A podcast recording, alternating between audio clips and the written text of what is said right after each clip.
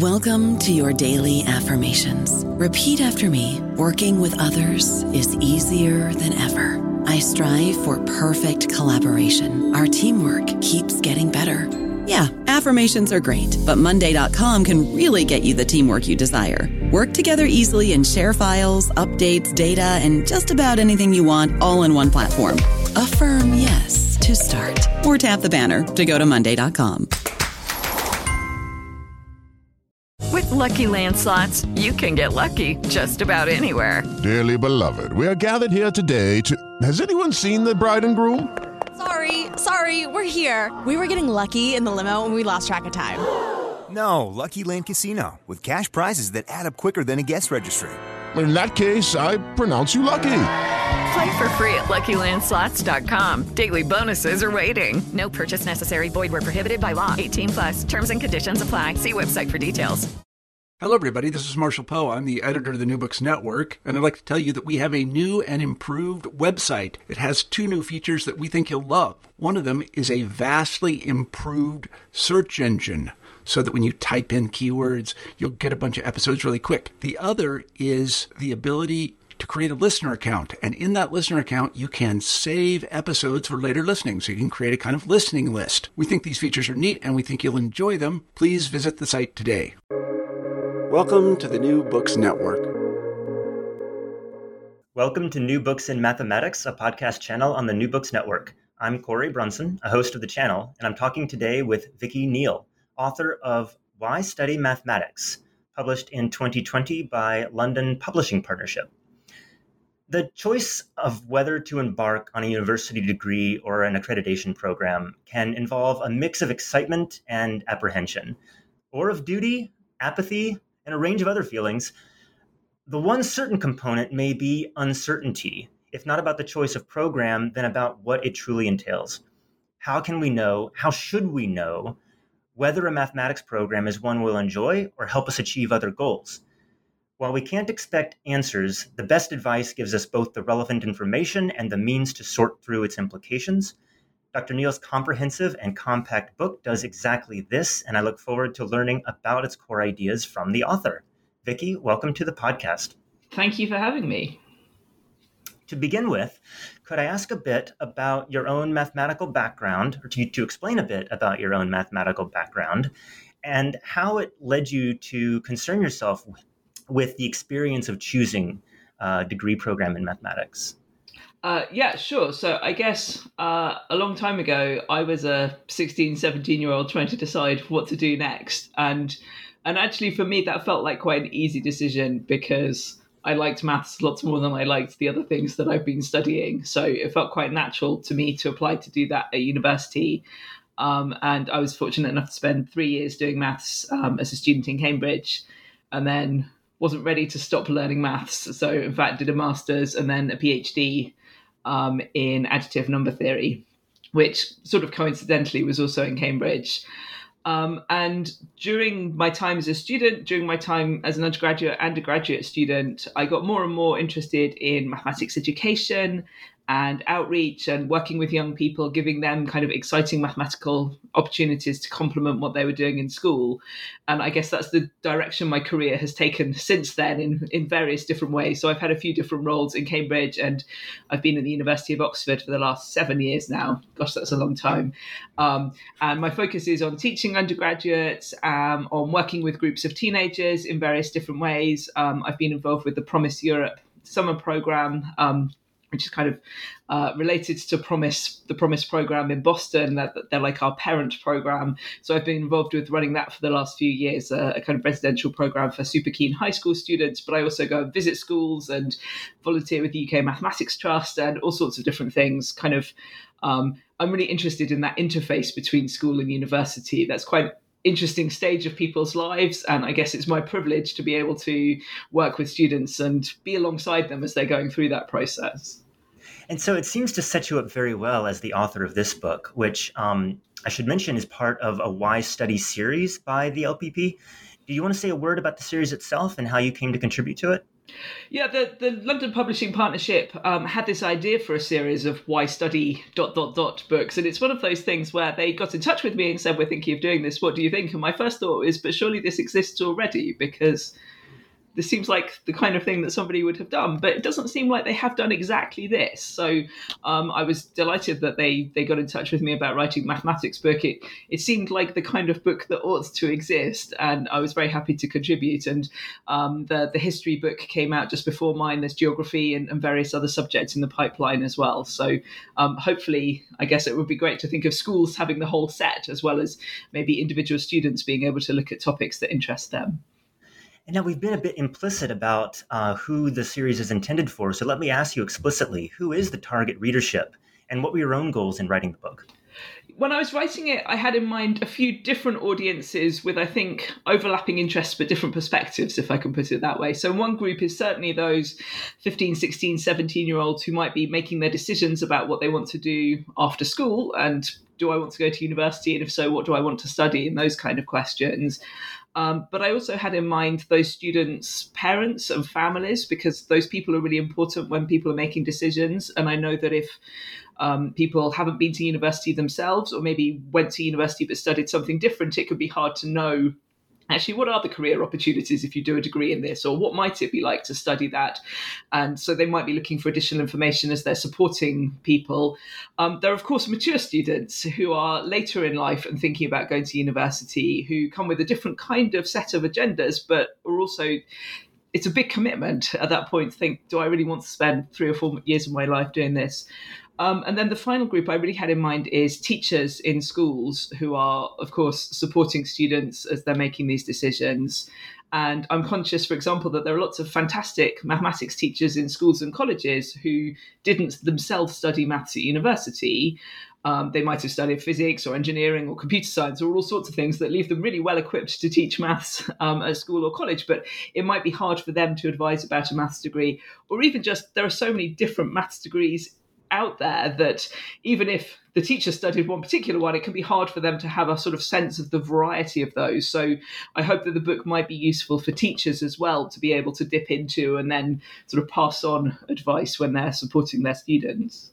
So that is in fact a great segue into the subject of chapter one, which you title "What's in a Maths Degree." Um, this chapter was a good reminder for me um, that mathematics degrees as a whole are a much more varied than a pre university student is likely to be aware of. So, uh, from the perspective of a prospective university student, what should one be aware of? What should one be attuned to as they look into university math programs? Yeah, I think uh, this was something that I really wanted to get front and center because I think maths is one of those subjects that we all have to do at school, and then some of us might choose to do more of at school.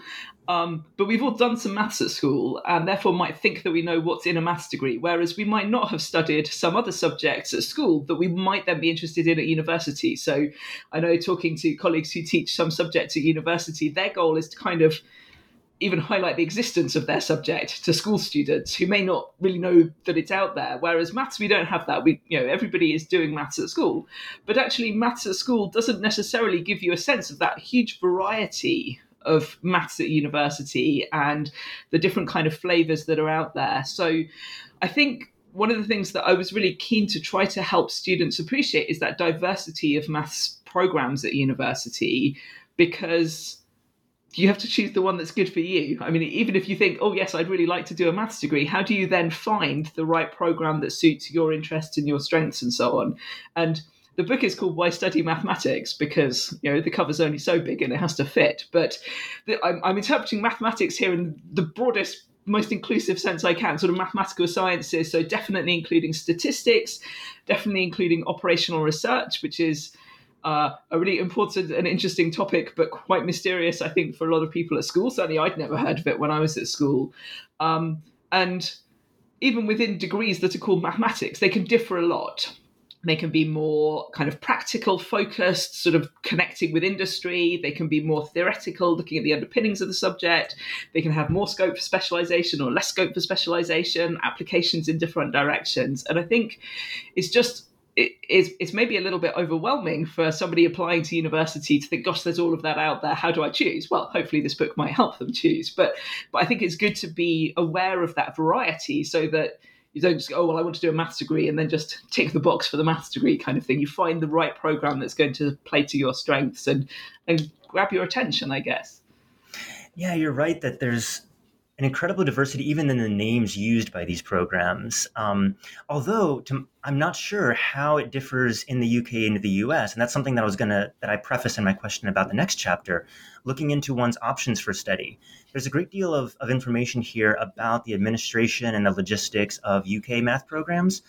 Uh, but since we reach an international audience, I thought maybe I should ask if you could talk in general about what uh, a prospective student should learn about the available curricula and professional resources uh, in their region or in the programs that they're considering.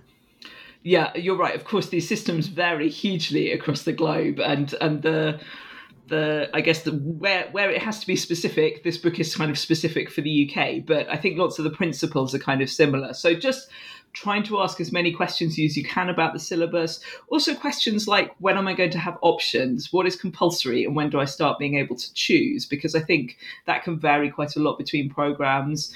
Questions about the mode of teaching, questions about the mode of assessment. Am I going to do lots of coursework? Am I going to do lots of exams? Am I going to be doing all of my work by myself or will I be collaborating? Do I have opportunities to work with industrial partners? Is there a math society where I can hang out with other maths people if I want to? Um, so lots of those kind of questions I think are applicable wherever somebody might be looking. Um, and I guess um, in an international context is also sort of thinking about the qualifications that people have already done and am i going to find myself redoing lots of things because actually my qualification means i've already done quite a lot of this? Or are there gaps that i'm going to want to fill in before i start my program because actually my particular qualification hasn't done so much? You know, there's quite a lot of variety to think about there i guess. It occurs to me that especially for students going into or seeking to go into a program that extracts them from their own from their existing social networks. Networking can be a very important part of succeeding or even enjoying a math program. And so i did want to ask specifically about societies chapters of professional organizations but maybe there are other resources that are worth fo- zeroing in on when you want to build a solid network of colleagues at wherever you are well, I think societies can be really helpful, and uh, some students don't really want to spend their extracurricular time, I guess, in the math society. They have sport commitments or musical commitments or hanging out with friends commitments, and that's totally fine. But I think math societies can be a really nice way of making connections with other people who have those interests. And I think one of the kinds of networks it's really good to have is not only peers who are maybe the same same age as you, taking the same courses as you. Those are good peers to have because you can work together and collaborate. But I think knowing some people who are a year or two or three ahead of you along that trajectory can be really useful for just getting tips on how does this work. You know, if I if I have to make these decisions about options ne- next year, how is that going to work?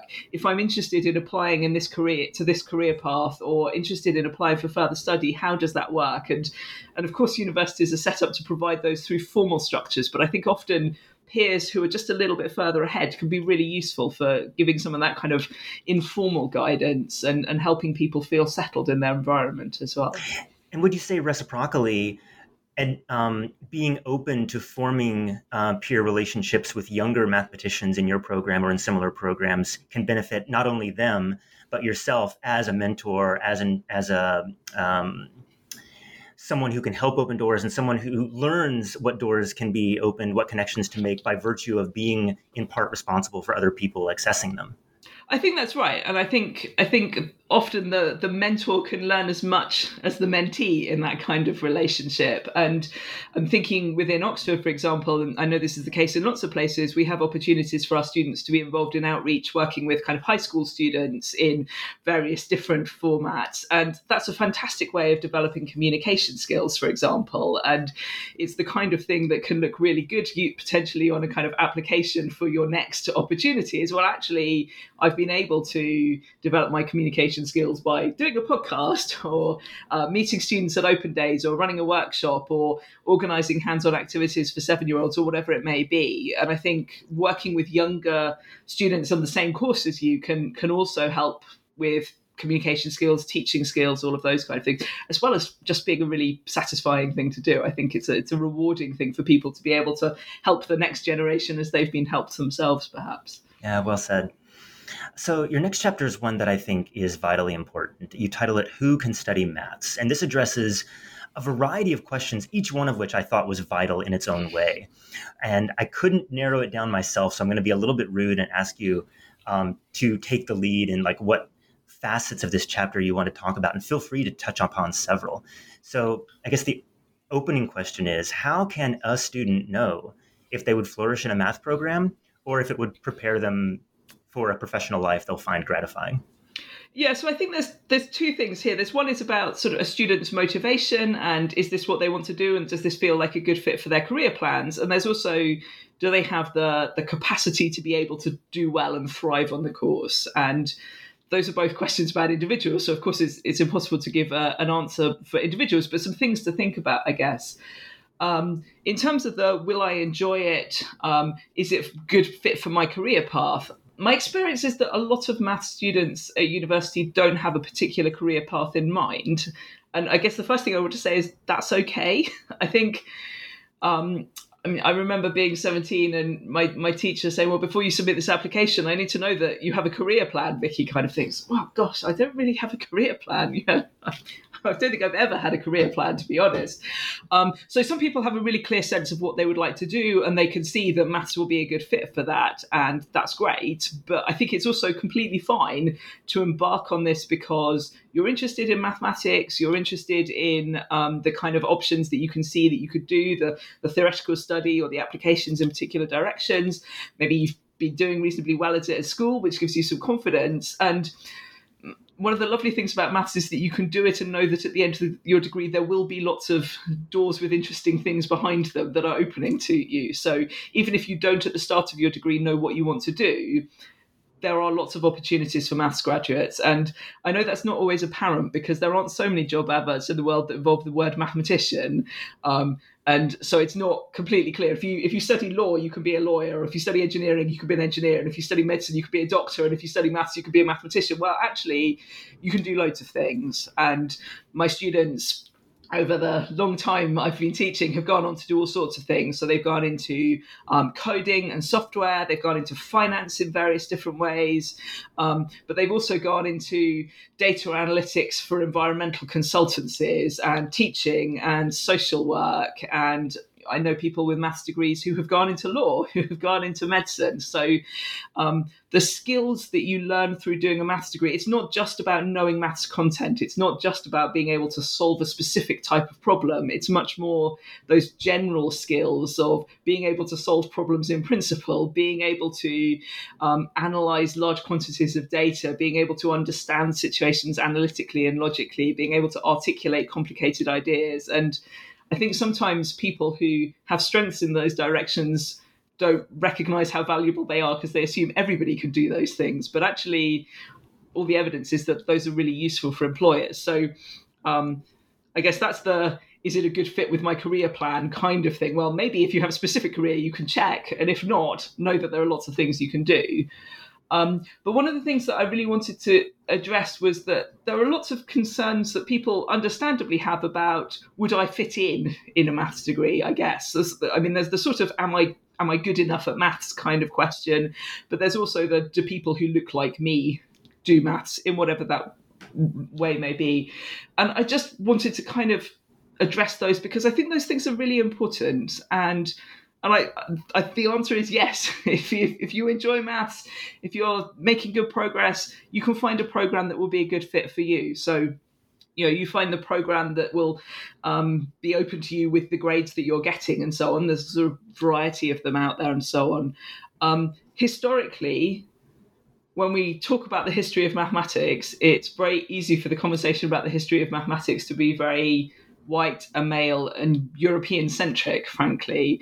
Um, but it's the 21st century. Maths is more diverse than that now, and it's becoming more diverse. So I think it's really important that people know that perhaps the first 10 famous mathematicians of history you could name might all fit a certain profile, but actually, maths now is super international and really diverse in all sorts of ways. And that's something that I care about a lot. So I, I wouldn't want students to think, oh, I wouldn't fit in. It's about finding the program that, that fits your strengths and interests, and you will belong. Yeah, I really much appreciate that that point. Your next chapter focuses on what follows the completion of a mathematics degree. Uh, you talk in particular about employability and about job satisfaction.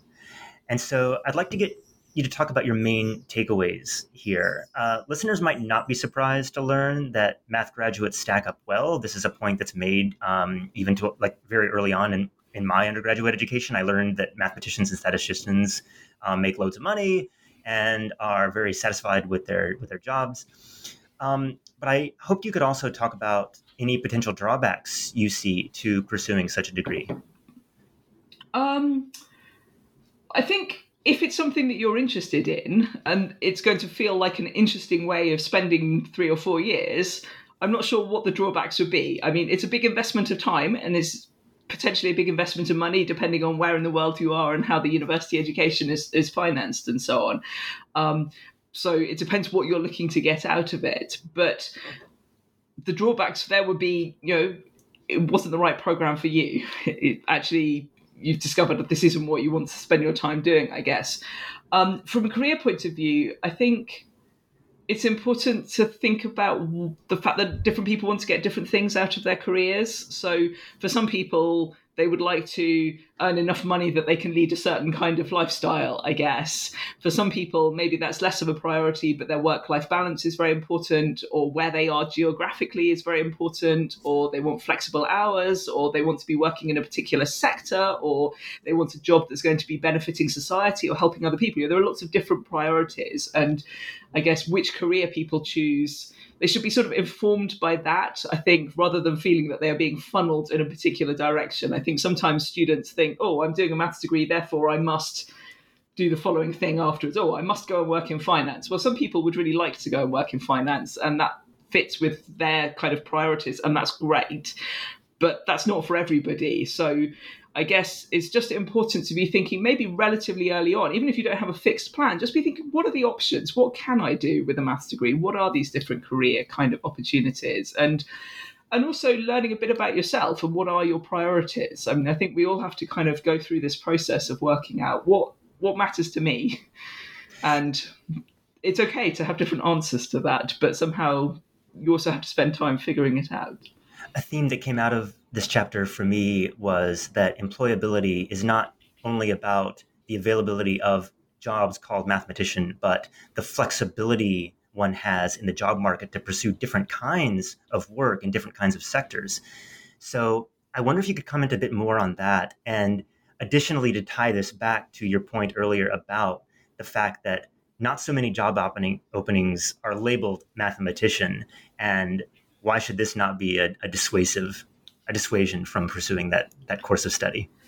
I think one of the nice things about the maths, a maths degree is that it, it leaves you flexibly equipped to make different decisions, both immediately after your degree about where you might go, but also later on in life. I remember having uh, a conversation with uh, somebody who had done one thing after their maths degree for 10 years or something, and then really changed direction quite a lot and felt strongly that their degree had been part of enabling them to do that because the skills that they'd learned along the way gave them the flexibility to be able to adapt. So because maths isn't so specifically targeted on one particular job, I guess. It sort of uh, leaves people with that versatility.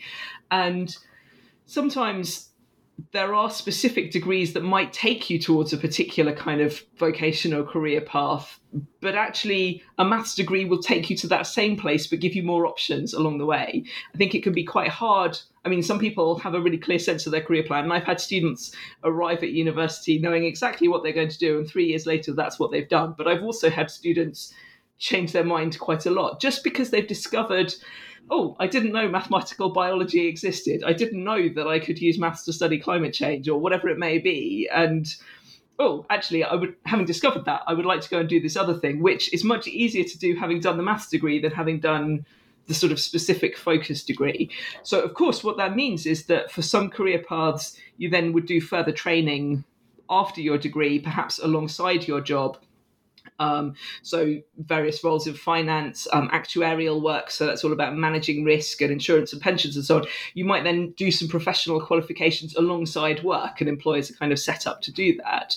But I think sometimes employers prefer people who have the maths degree and then do the, the specific professional training afterwards rather than the specific degree all the way through because those people are going to have more opportunities. I guess i was aware writing the book that i was writing a book for some readers who might be 16 or 17 now who are still going to be in their working lives in 50 years time. And I don't know what the world of work is going to look like in 50 years' time, but when I look back over the last 50 years, the opportunities for maths graduates have changed massively, and the rise of computing, the rise of huge data sets, and the importance of data science, the growth we see now of machine learning and artificial intelligence, all of these kind of things want people who know about maths and statistics. And if they want people who know about maths and statistics now, I bet they will in 50 years' time, but in ways that I can't even imagine yet. So I guess one thing to have in mind is a career is a really long time, and who knows how that might evolve. So you want something that's going to leave you able to seize on those opportunities when they come potentially. I don't know about you, but I'm very busy and I don't have a lot of time to cook. That's why I subscribe to Factor. Eating better is easy with Factor's delicious, ready to eat meals. Every fresh, never frozen meal is chef crafted, dietitian approved, and ready to go in just two minutes. You'll have over 35 different options to choose from every week, including Calorie Smart, Protein Plus, and Keto. These are two minute meals. Factor meals are ready to eat and heat, so there's no prepping, cooking, or cleanup needed. They're flexible for your schedule. Get as much or as little as you need by choosing your meals every week. Factor is the perfect solution if you're looking for fast, premium options with no cooking required. Sign up and save. We've done the math, and this is important. Factor is less expensive than takeout, and every meal is dietitian approved to be nutritious and delicious. Head to factormeals.com slash NBN50 and use code NBN50 to get 50% off. That's code NBN50 at factormeals.com slash NBN50 to get 50% off. You're tying into the way I sort of thought of the book as separated into parts one and part two. So we just concluded a discussion of part one, which focuses largely on the programs themselves, what they entail, and what they can set you up for. But part two, you seem to focus on the broader landscape of practicing mathematicians, the work they do, and the culture they form. And it seems like a nice segue into getting into um, that the first chapter of that part, where you survey applications of some key mathematical ideas in a, a variety of settings. I wanted to focus on one of them here, which was linear algebra. You describe in particular its application to image compression, which I'm sure a lot of people are not familiar with, and so I'd be glad for you to talk through that. Um, but in addition to its relevance to our digital world, uh, I thought this was a great use case because it elicits some of the ways that mathematical abstraction, that core uh, part of mathematics that we don't get so much exposure to in high school and, uh, and, and education before that, comes to the aid of real world problem solving. Yeah, thanks. I, I really wanted to have some of this in the book because exactly this issue that we we talked about earlier on that the variety of maths that gets studied at university is so much broader than what people experience at school but maths being maths, we have loads of terminology and and so it can actually be quite hard when you look at a university prospectus or a website, you know, listing what the courses are or something to actually think, well, what, what is this about and why might it be interesting and all of those kind of things because often the words don't make sense till you've studied the course. So ideally, a well-written website or prospectus will decipher some of that. But I wanted to just take the time to do some of those things, and, and linear algebra felt to me like a priority because it's so just utterly vital to to so much of mathematics, but also beyond that. Um, so the image of J, uh, of image, the the example of image compression, and um, I guess I was thinking about the JPEG image file. We we're busy taking photos on our phones that might get saved as JPEGs and so on. Um, but we don't necessarily look under the bonnet to find out what's happening there. We we drive the car, but we, we don't need to know what's going on beneath. But what's going on beneath, I think, is fascinating. And as you say, this this idea of abstraction and and it just kind of feels quite surprising in a way that some of these tools can be used for this. So so roughly speaking, um, I take a photo on my phone. That's some huge amount of data because I've got lots and lots of pixels, and for each of them, it needs to record kind of how bright it is and what the colors are and all that kind of thing. And if I'm then going to go and put that on social media or share that with my friends, I want that to be a smaller file. But I also want it to still look like a picture of my cat or whatever it may be. Um, so JPEG is one of these um, protocols that gets used for image compression. So if you imagine taking your array of pixels, your your kind of output from your photo, you could sort of assign a number to each picture. And if you just think about a black and white photo, that sort of simplifies some of the, the technical complexity. So you, you sort of record a number to record from a scale from white through grey to black. Where is this? That's a lot of numbers. And the idea of JPEG image compression is well, we'd like to forget some of these numbers. But if we just take those numbers and forget some of them, then all of a sudden you won't be able to tell that my cat has a stripe or some important detail like that. So what happens is you take that array of numbers, which is called a matrix, there's a kind of jargon, sort of rectangular grid of numbers, and you transform it so that instead of each number representing one pixel on the original photo, each number captures some slightly different information about it. Um, and the way that JPEG does it is sort of one number captures just the overall average grayness of the picture. And then there are some numbers that sort of subdivide in a kind of checkerboard fashion, increasingly detailed. So these numbers are, you add and subtract these checkerboards on top of each other. The net effect of this is that you end up with a rectangular array of numbers the same size as you started with, but some of them more important than others and you can forget the unimportant ones because they're kind of just noise at the level of what the human eye can see. You sort of can't tell. It doesn't really matter. Was this a zero or a one? Well, I'm not going to be able to tell. So you transform. It's called change of basis in the, the linear algebra context. And then you can just forget a bunch of these numbers. So now you have fewer numbers to remember. That's how it's compressed. You've got less data to store. And then you can reconstruct the image from that.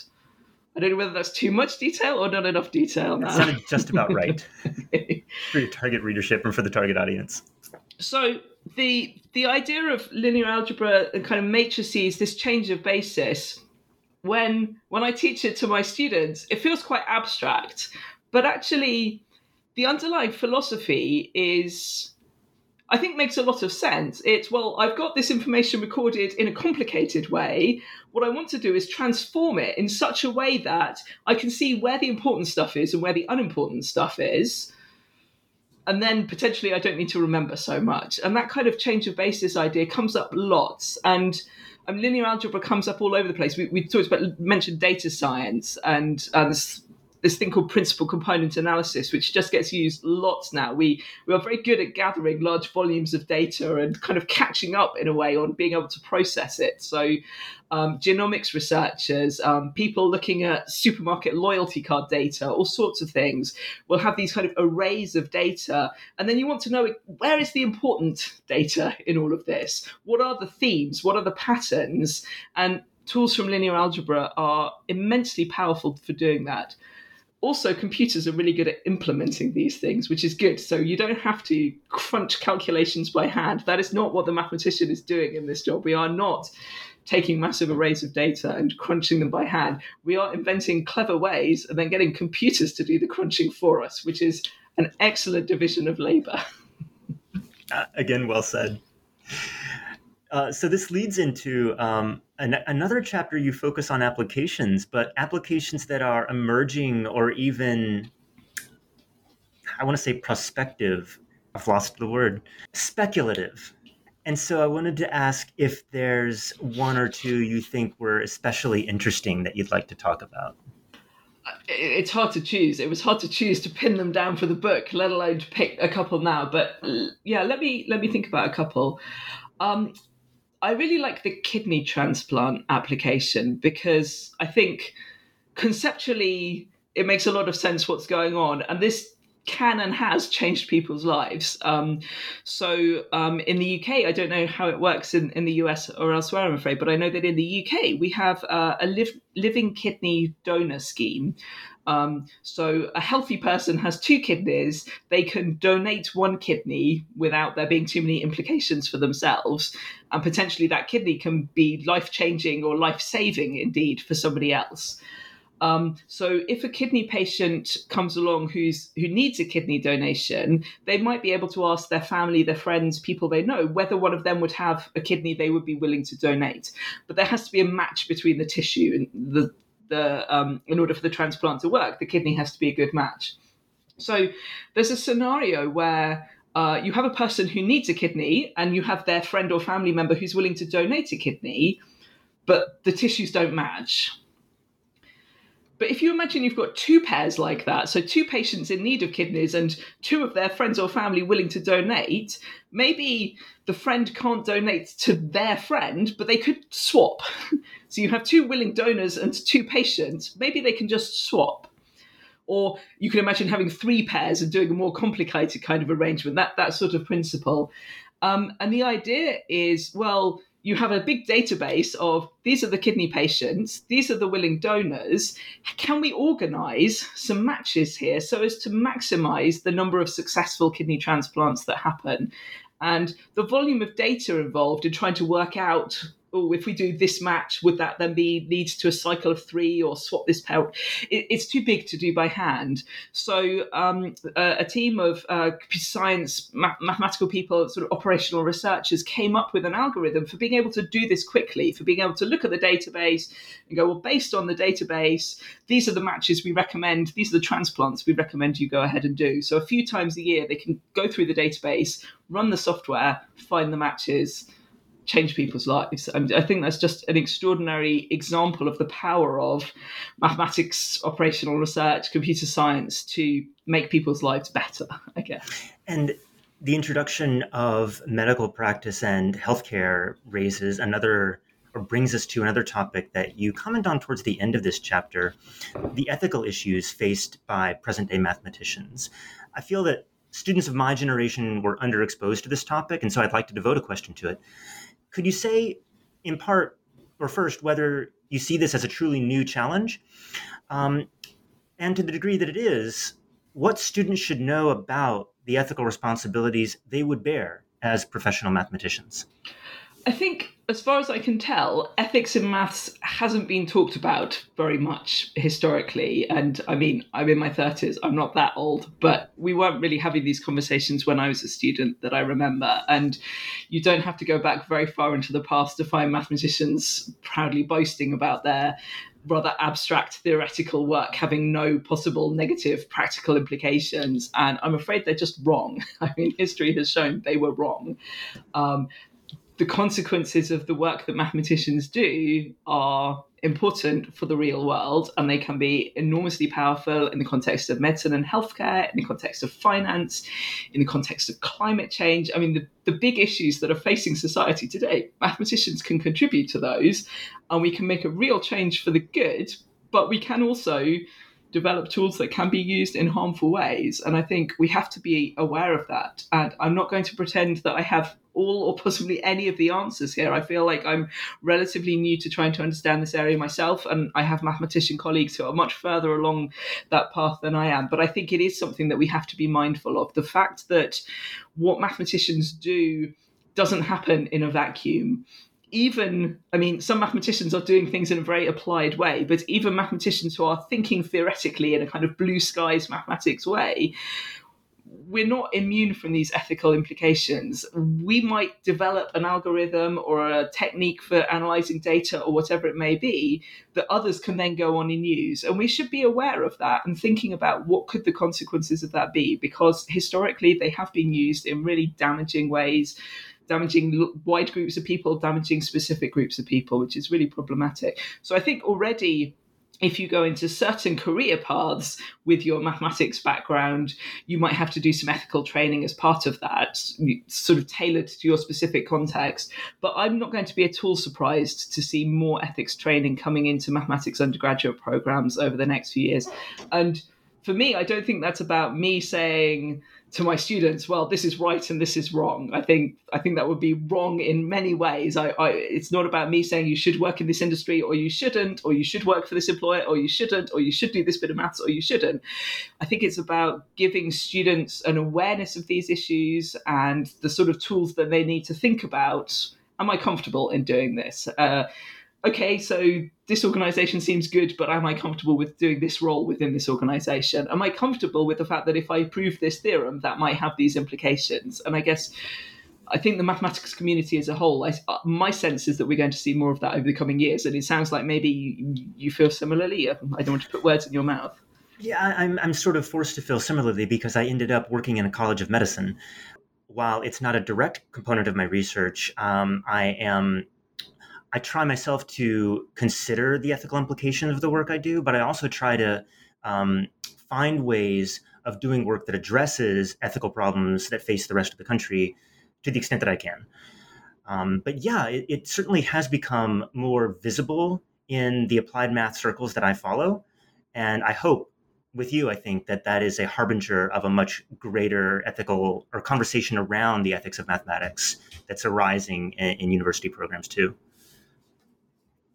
So let me jump to the last chapter, uh, where you survey some key areas in pure mathematics, uh, as well, uh, which I thought was interesting. Some of the aesthetic sensibilities of its culture. You mentioned earlier the proud, the pride with which some pure mathematicians might have or might still uh, claim that their work has no practical implications. But to set aside um, that element, I want to ask what you see as um, the major themes in fundamental maths. And I thought they came out especially well in what I'm not sure to call other than the friends and strangers at a party problem. Yeah, I, I love this problem. Um, I really enjoyed writing this chapter. I, I, I got to pick some of my favorite nuggets of mathematics, I guess, uh, to be able to share. Um, having picked favorite applications earlier on, it was it was a, a, treat to be able to write all of these chapters. Um, so this the, the problem you mentioned um, is um, it's one of those problems that has that flavor for me of it's not so hard to understand what the problem is about, but then the ideas that come into answering it can be quite surprising and maybe even quite complex in in some contexts. So um, the the maybe sort of most familiar version of the problem, the sort of smallest problem we normally talk about, is you imagine you're at a party with some number of people and each two people either are friends with each other or are not friends with each other. This is a nice, ideally idealized world, with no social complexities of someone thinking they're friends and the other person thinking they're not friends. So everybody is each pair of people are either friends or not friends. And you've got these people at the party, and you want to know: can I find three people who are all friends with each other or all don't know each other? And it turns out if you have five people at a party, it's possible for that not to be the case. You can have five people, and I'm I'm I'm waving my hands, which doesn't work on a podcast because I'm imagining these people as as dots, and I'm drawing lines between these people as maybe a solid line if they're friends and a dashed line if they don't know each other. And if you have five people, you can draw some solid lines and some dashed lines to represent this in such a way that there's no triangle. There's no solid triangle of friends who all know each other, and there's no dashed triangle of people who don't know each other. A very elegant image, actually. This was the this is a regular pentagon of solid lines of friendships with um, the remaining five sides forming a, sort of pentagram thing inside. Pentagram through the interior with with dashed lines, right? Yes, you can even draw it in a kind of appealing way. Exactly. Um, but it turns out if you have six people and you try to draw in these solid lines and these dash lines, no matter how you do it, you're forced to have a solid triangle of three people who will know each other or a dash triangle of three people who will don't know each other. And it, it's kind of extraordinary somehow that this happens with just six people and something changes between five and six and why is that? And and there's a beautiful argument i can't avoid the aesthetic language there's a beautiful argument for why if you have six people you always have one of these triangles. And the beautiful argument is not you draw all possible configurations of solid and dashed lines between six people and check. That would not be beautiful at all. That would be horrible and boring and painful and unenlightening. There is a beautiful argument um, that describes this this is a sort of branch of maths called ramsey theory. And then you say well what if I want to have four people who all know each other or all not friends, or five people or whatever? And and you suddenly find you're in the world of unsolved research problems quite quickly. How many people do I need to have this? Well, we don't know the answers for larger groups of people. It's it's kind of extraordinary that you can go from a problem where you can understand the problem and you can understand the solution if you sit you know somebody explains it to you and you sit and think about it a little bit it's a really comprehensible solution for three people who all know each other or don't. And you don't have to go very much further, and you're suddenly in the world of unsolved research. It's kind of extraordinary. And I guess I want, it was really important to me to include some pure maths. I think maths is really important for the power of its applications and the diversity of its applications in lots and lots of different subjects. But also, pure mathematics is really important too. And it's really important just because. It's really important because we are humans and we are curious and we want to know the answer. And it's also really important because you never know where these things are going to find applications. And there are all sorts of examples in the history of maths of applications of ideas that came decades or even centuries earlier as curiosity driven research. So I wanted to showcase some of these examples of beautiful, um, intriguing ideas that we can be curious and playful and creative and all of those kind of things just because, as well as ideas that are powerful with immediate applications. I sometimes wonder why mathematics isn't seen more as a bridge between the sciences and the humanities, or sometimes put into a humanities uh, umbrella rather than a sciences one. For just the reasons I, you described. Yeah. Yeah, I spent quite a bit of time doing maths craft things. Um, it's kind of a sideline I have in knitting and I did a project with buttons the other day, making some buttons and then doing things with them because it just seems to exhibit the creativity and playfulness that I see even when I'm doing the pen and paper kind of mathematics and not the knitting of buttons kind of mathematics. But I know that not everybody has the opportunity to experience the creativity and play of pen and paper mathematics. And that makes me sad because it is creative and it is playful and it is beautiful.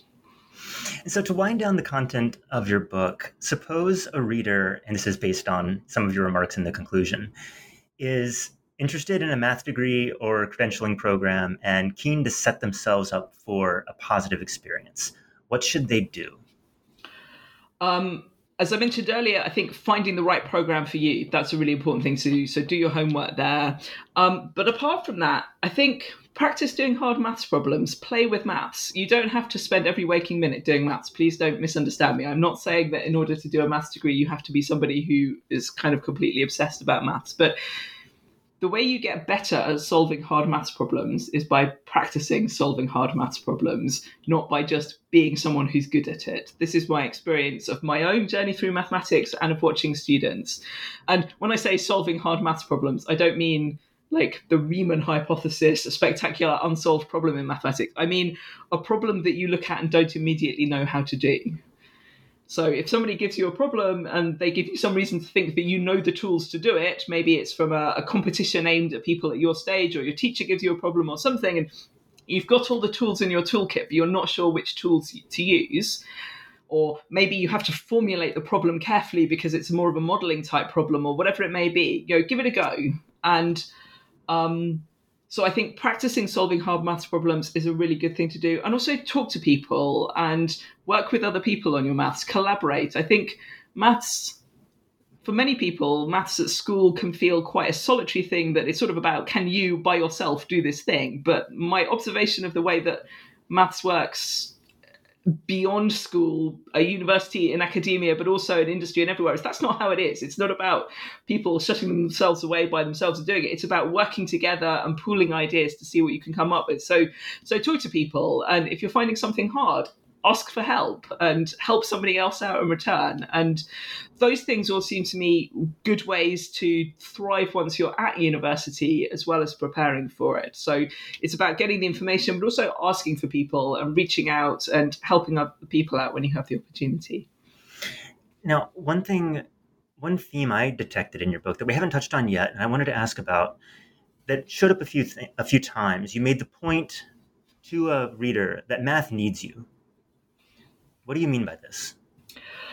I think mathematics as a discipline needs people with lots of different strengths and areas of uh, experience and areas of interest. So, um, all of the evidence that I've seen is that a diversity of perspectives leads to more progress. So I would love us to have a more diverse group of students studying maths at university who will then go on to use those skills, whether in a mathematical career or a non-mathematical career, but the the other skills that they've developed along the way will be important.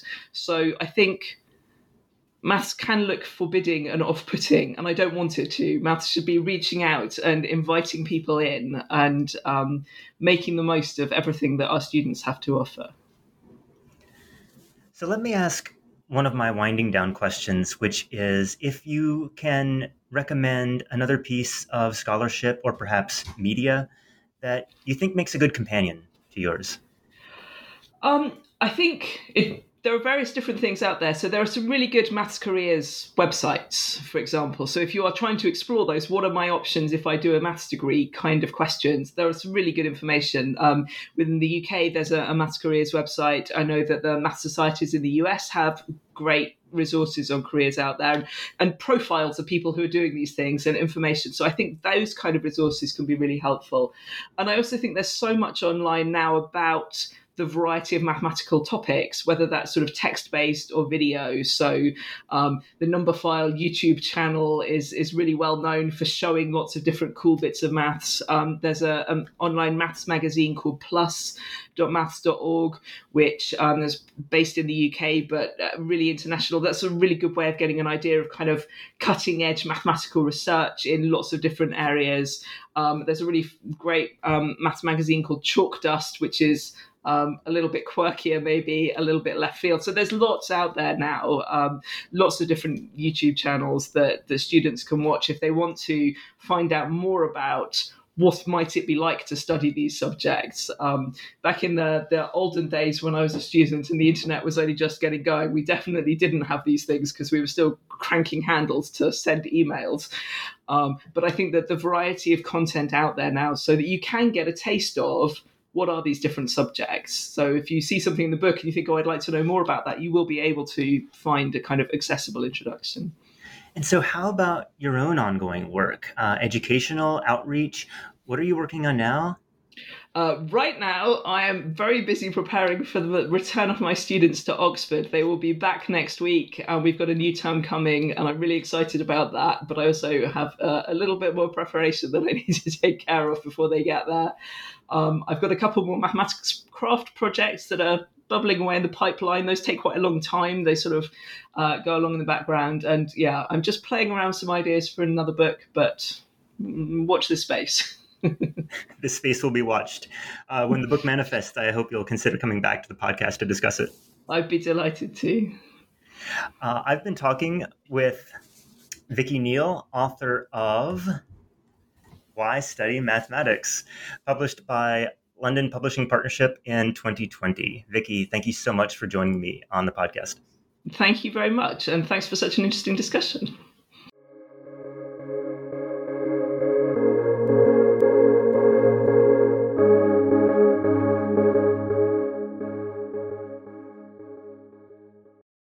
With Lucky Land slots, you can get lucky just about anywhere. This is your captain speaking. Uh, we've got clear runway and the weather's fine, but we're just going to circle up here a while and uh, get lucky. No, no, nothing like that. It's just these cash prizes add up quick. So I suggest you sit back, keep your tray table upright, and start getting lucky. Play for free at LuckyLandSlots.com. Are you feeling lucky? No purchase necessary. Void where prohibited by law. 18 plus terms and conditions apply. See website for details.